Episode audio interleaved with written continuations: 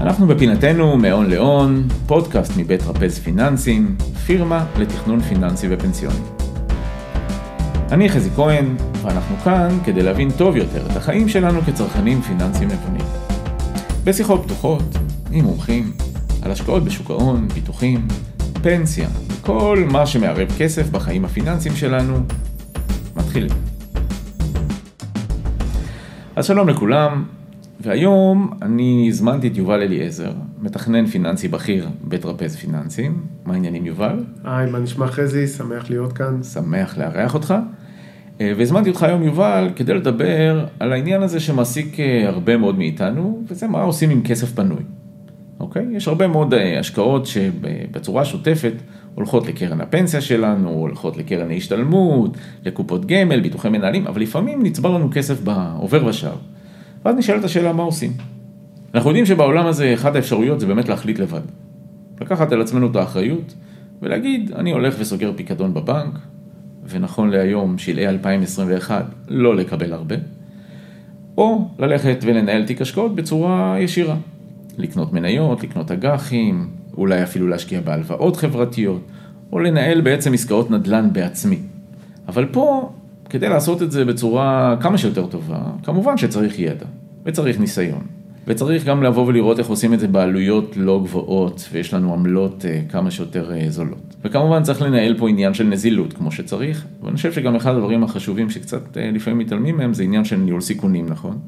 שלא כולם יודעים להגדיר בכך את הסיכונים של ההשקעות הספציפיות האלה, בנדל"ן, במניות, באג"חים וכולי. ודבר נוסף זה עניין של זמן. לא בהכרח יש לנו זמן לנהל תיק השקעות או עסקאות נדל"ן בעצמנו, ולפעמים אנחנו רוצים לתת למישהו אחר לעשות את זה עבורנו, מה שנקרא, כך, אתה מומחה, תנהל את זה. לשחרר. לשחרר. ופה גם יש כמה אלטרנטיבות. יש את עולם קרנות הנאמנות, שאפשר לעשות עליו דיון מאוד מאוד מאוד רחב, עם המון המון אפשרויות, עם יתרונות, אבל גם עם חסרונות.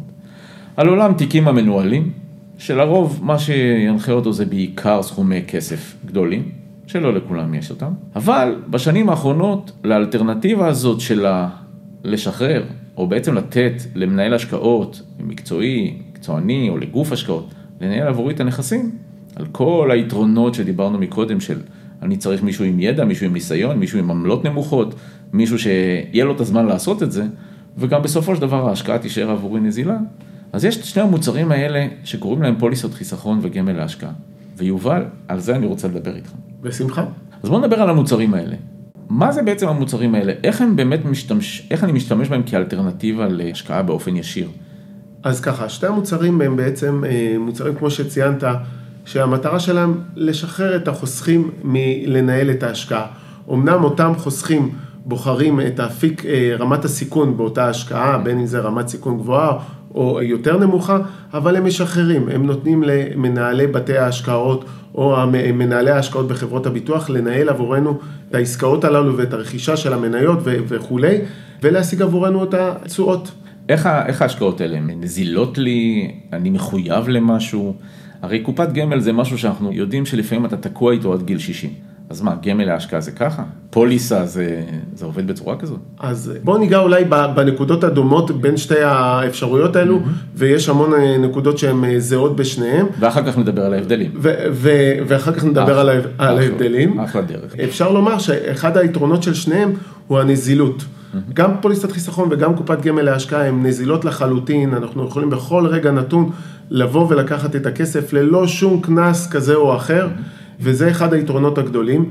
בעוד שההשקעות אה, בעצם אה, שאנחנו מנהלים באופן עצמאי, אנחנו נשלם אירוע מס בעצם על כל אה, רכישה וקנייה של מניה כזאת או אחרת, פה בפוליסת החיסכון וקופת הגמל להשקעה, האירוע המס היחיד שיהיה לנו יהיה אך ורק כשאנחנו נבדה את הכסף לחשבון הבנק, בשניהם יש אפקט של דחיית מס, זאת אומרת שגם אם היה לנו מסלול X והחלטנו לעבור למסלול Y ברמת סיכון יותר גבוהה, אין לנו אירוע מס, אלא הכסף ממשיך לעבוד, וגם אם מנהל ההשקעות בחר לקנות סקטור מסוים של אה, מניות מסקטור מסוים ספציפי, וקנה ומכר, אין לנו אירוע מס, אנחנו לא משלמים מס אך ורק שהכסף יהיה אה, בחשבון הבנק. אז בעצם האפקט הזה הוא מאוד אה, משמעותי. אמרת שהקופה היא נזילה, או הפוליסה היא נזילה, זה אומר שאני יכול למשוך מתי שאני רוצה. איך זה עובד מבחינת ההפקדות?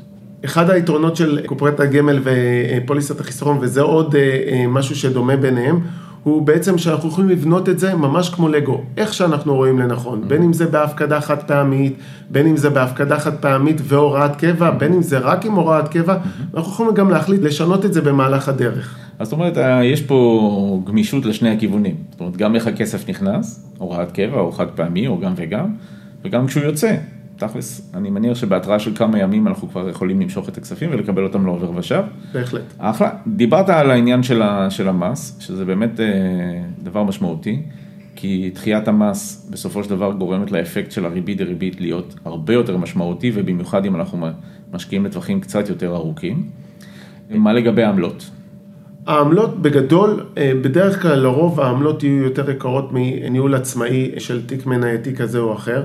אבל בעצם היתרון הגדול שאנחנו נותנים למנהל ההשקעות אה, בבית ההשקעות או בחברת הביטוח, בעצם להשיג עבורנו את התשואות, ועל זה אנחנו משלמים. אנחנו משלמים מעט יותר, אבל בתמורה לזה אנחנו בעצם לא מתעסקים עם זה, בוא נאמר ככה. אחד היתרונות של קופת גמל ופוליסת חיסכון, היא בעצם שאנחנו משחררים ולא מתעסקים עם זה יותר מדי, אנחנו בוחרים חברה טובה.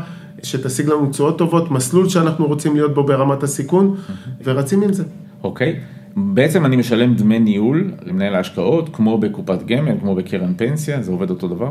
כמו בקרן השתלמות? די זה, אחד היתרונות בעצם, שוב, זה שהדמי ניהול הם אחידים, קבועים, דמי ניהול אחד שרץ איתך בעצם אה, לאורך כל הדרך, בדרך כלל גם לא משתנה, ואין אה, משהו מסביב עוד עמלות אה, נוספות, כמו עמלת קנייה ומכירה, דמי שמירה, או כל מיני דברים כאלו. אז בעצם תאורטית, אם אני קונה ומוכר מניות אה, בעצמי ולא עושה את זה רק פעם בשנה, אלא מחליף מניות כמה פעמים במהלך השנה, אז יכול להיות שזה יהיה אפילו יותר יקר ממה שאני משלם על אה, קופת בהחלט. גמל או, דמי, או פוליסת החיסכון.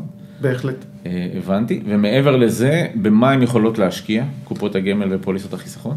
קופות הגמל ופוליסות החיסכון הם אה, בפיזור מאוד מאוד רחב, יחסית לאפיקי ההשקעה שציינת קודם, אפיקי ההשקעה האחרים, מהסיבה הפשוטה שמשקיעים בהמון המון אה, אפיקי השקעה, בין אם זה מניות, אגרות חוב, פקדונות, הלוואות, מזומן שהם אה, משאירים בצד על מנת שנוכל בעצם לפדות את הכספים ויהיה להם ממה לתת לנו. ובנוסף לזה גם בפוליסות החיסכון יש גם אלמנט שנקרא נכסים לא שכירים. שזה בעצם נכסים שהם לא תלויים בהכרח בשוק ההון, כמו קניונים, אה, כבישים, בעצם נדל"ן מרכזים, תשתיות. ו... נדל"ן מניב וכולי. שבעצם אנחנו באופן ישיר לפעמים לא יכולים להשקיע בהם בעצמנו. נכון. אוקיי, בטח לא בפיזור מאוד רחב. אוקיי, אז אנחנו מדברים על אה, גמישות, גם בהפקדות, אנחנו מדברים על גמישות במשיכות.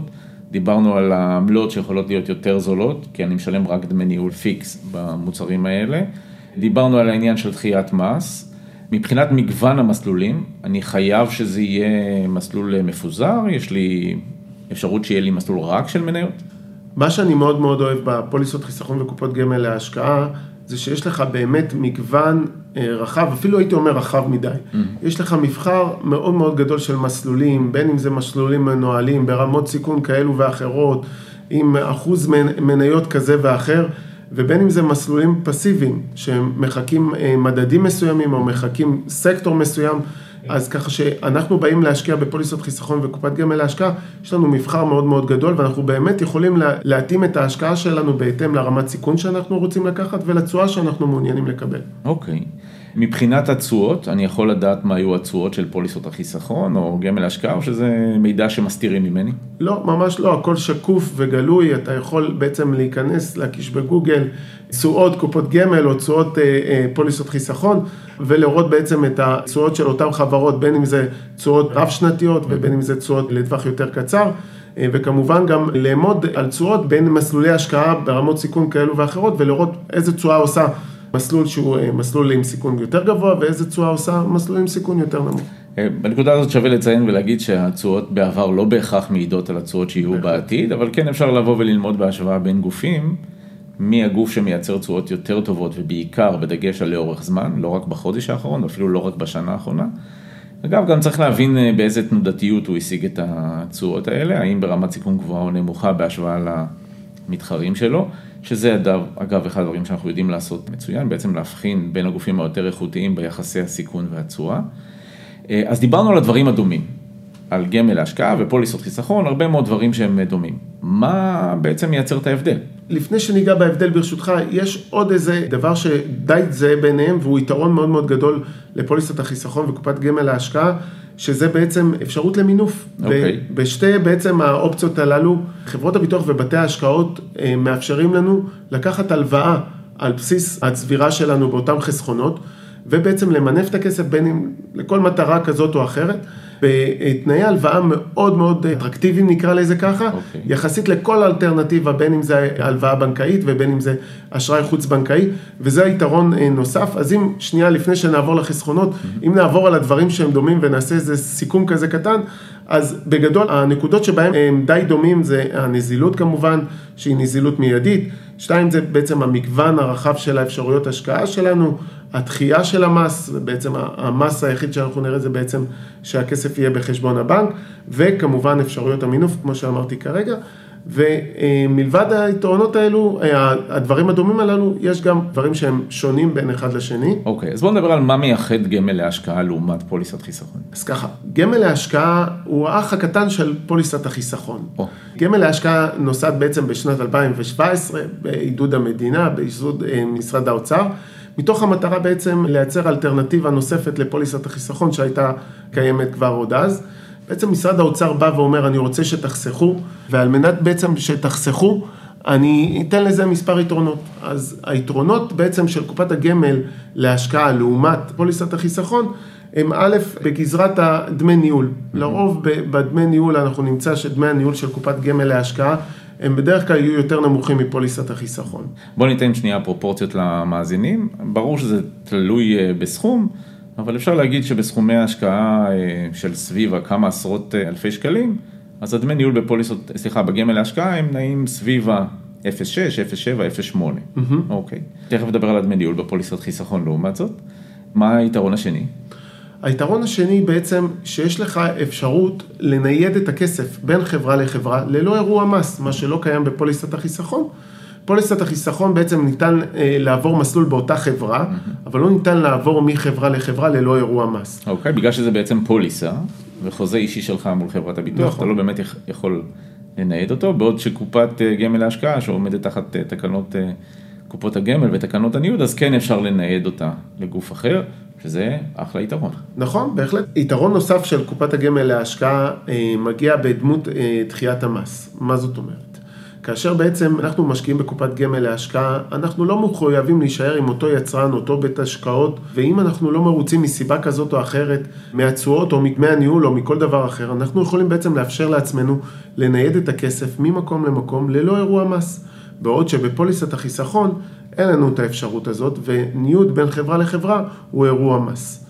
אז זה בגדול היתרון השני אה, המשמעותי של קופת הגמל להשקעה לעומת פוליסת החיסכון. אוקיי, והיה עוד יתרון אחד שדיברת עליו, יתרון, שרצית לדבר עליו? בהחלט, יתרון משמעותי נוסף הוא הנושא של אה, פריסה של החיסכון ללא מס רווחי הון. כאשר אה, מדינת ישראל, משרד האוצר, החליט להקים את קופת הגמל להשקעה, הוא נתן לקופת הגמל להשקעה יתרון מאוד מאוד גדול ובולט. שהוא בעצם פטור ממס רווח הון. יש לנו אפשרות לא לשלם מס רווחי הון, שקיים היום החל משנת 2003, ואנחנו מחויבים לשלם אותו על כל החיסכון שאנחנו עושים נכון להיום בכל אפיק השקעה, שעומד בין 15% אה, ל-25% מס על הרווחים שלנו. בקופת הגמל להשקעה יש לנו אפשרות לא לשלם את זה. איך אפשרי לעשות את זה? במידה וחסכנו עד לגיל 60, בגיל 60 והלאה, יש לנו אפשרות לבוא ולבחור לקחת את הכסף שצברנו בקופת הגמל להשקעה כקצבה ולא כסכום חד פעמי. זו אפשרות, אנחנו לא מחויבים לעשות אותה, אבל זו אפשרות שמוקנית לנו החל מגיל 60. ובמקרה כזה, במידה ובחרנו לקחת את זה כקצבה, מדינת ישראל תוותר על אה, מס רווחי ההון שמגיעים לה, שנצברו בקופה הזאת. אז אה, יתרון מאוד מאוד גדול שבפוליסת החיסכון אין אותו.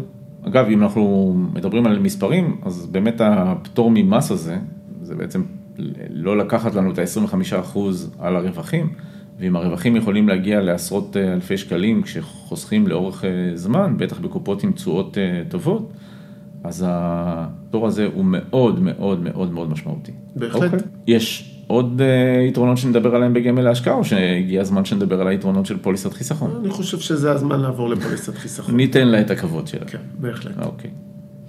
אז היתרונות של פוליסת החיסכון מתבטאים בשתי שתי אה, יתרונות מאוד מאוד בולטים. האחד, שלעומת גמל להשקעה שמוגבלת בתקרה שנתית של הפקדה של 70,913 נכון ל-2021 פר תעודת זהות, זאת אומרת שאם יש לי סכום יותר גדול, אה, אני בן אדם רווק ללא ילדים ואני רוצה להפקיד בקופת גמל להשקעה, תקרת בעצם ההפקדה שלי היא 70,913. ואם יש לי- 70 אלף? 70,913, 70,913 בהחלט, אה, ולעומת זאת בפוליסת חיסכון אין לי את התקרה הזאת, אני אוקיי. יכול אה, להפקיד כאהבת נפשי, ולאנשים שיש להם סכומים יותר גדולים, אז אה, קופת גמל להשקעה יכולה לתת להם מענה חלקי אם בכלל, ולכן בעצם זה אחד היתרונות הגדולים של פוליסת חיסכון. שבעצם אין תקרת הפקדה. אין תקרה, יש תקרה אבל היא לא ריאלית, היא עומדת סביב שמונה וחצי מיליון שקל, שזו תהיה הבעיה של המאזינים שלנו אוקיי. בפודקאסט הזה. לגמרי, אוקיי. יתרון שני של פוליסת חיסכון? יתרון שני של- לעומת הגמל להשקעה?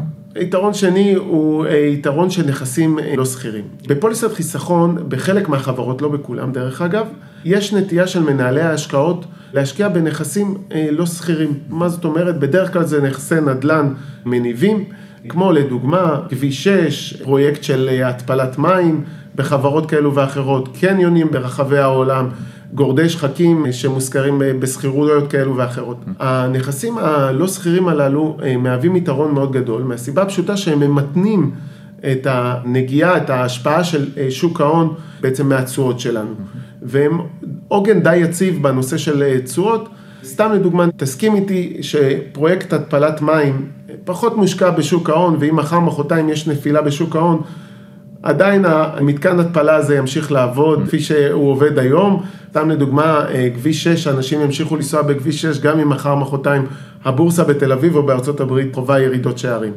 אז אה, זה בהחלט יתרון אה, גדול על מנת בעצם להשקיע בפוליסת חיסכון, אתה גם בעצם משקיע בנכסים לא שכירים, אפשר לומר באחוזים לא מבוטלים אפילו, וזה השפעה מאוד ממתנת. אני אולי קצת אה, גם אוסיף בנקודה הזאת, זה שבעצם אותם נכסים אה, לא שכירים, הם מחליפים את ההשקעות באג"ח השכיר. נכון. בתוך הפוליסת חיסכון, וכולנו יודעים היום שאג"ח אה, שכיר, קונצרני או בטח ובטח ממשלתי, התשואות הן מאוד מאוד נמוכות, וכמובן מחביאות איזשהו סיכון אה, לא קטן, ברגע שהריביות יתחילו לעלות פה בצורה משמעותית והתשואות יעלו בהתאם, אז מחירי האג"חים כנראה יגיבו אה, בירידות. אז זה בהחלט יתרון מאוד משמעותי, שבעצם במתאם כמעט נמוך עד אפסי לשוק ההון, זה בהחלט אה, מייצב את התיק.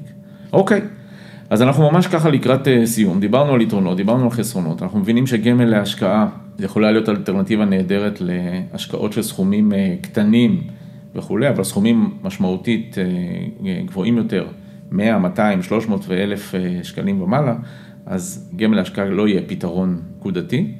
אולי איזשהו טיפ אחרון, יובל? טיפ אחרון, תתחילו לחסוך. תתחילו לחסוך מגיל, מ, בוא נאמר ככה, ממש מהרגע הראשון, חיסכון בעצם זה שריר, צריך לעבוד עליו, צריך לאמן אותו. אה, וברגע שיודעים לחסוך כבר מסכומים קטנים, גם אם יש לכם סכומים קטנים אפילו, תתחילו לחסוך בין אם זה בהוראת קבע חודשית, בין אם זה בהפקדות חד פעמיות, בכל שלב שתרצו. הסכומים האלו בעצם יושבים באפיק ההשקעה שבחרתם, בין אם זה פוליסת חיסכון או בין אם זה בקופת הגמל להשקעה, וצוברים תשואות. התשואות האלו צוברות עוד תשואות, בריבית דה ריבית, טווח ארוך זה המון המון המון כסף שחסכתם. אז אין ספק שתשואות וזמן זה הקסם הגדול שמתחבא מאחורי עולם ההשקעות. אז המון המון תודה יובל, בשמחה. שמחתי לארח אותך. גם אני שמחתי להיות כאן. אז סיימנו עוד פרק של מהון להון, פודקאסט מבית רפז פיננסים. אפשר למצוא אותנו באפליקציות הפודקאסטים ובדף שלנו. תמצאו אותנו בקלות בגוגל, פשוט תקלידו טרפז פיננסים. וחוץ מזה, כבר סיפרתם לחברים שלכם עלינו? אם לא, אז עכשיו זה יהיה זמן מצוין לשלוח להם את הקישור לפודקאסט ולדף שלנו. מוזמנים לרשום לנו תגובות בדף הפייסבוק, נושאים שמעניינים אתכם, שנדבר עליהם, וכמובן תמשיכו לפרגן. מבחינתנו כיף גדול לקרוא את התגובות והמחמאות שלכם. אני הייתי חזי כהן, תודה רבה ונשתמע.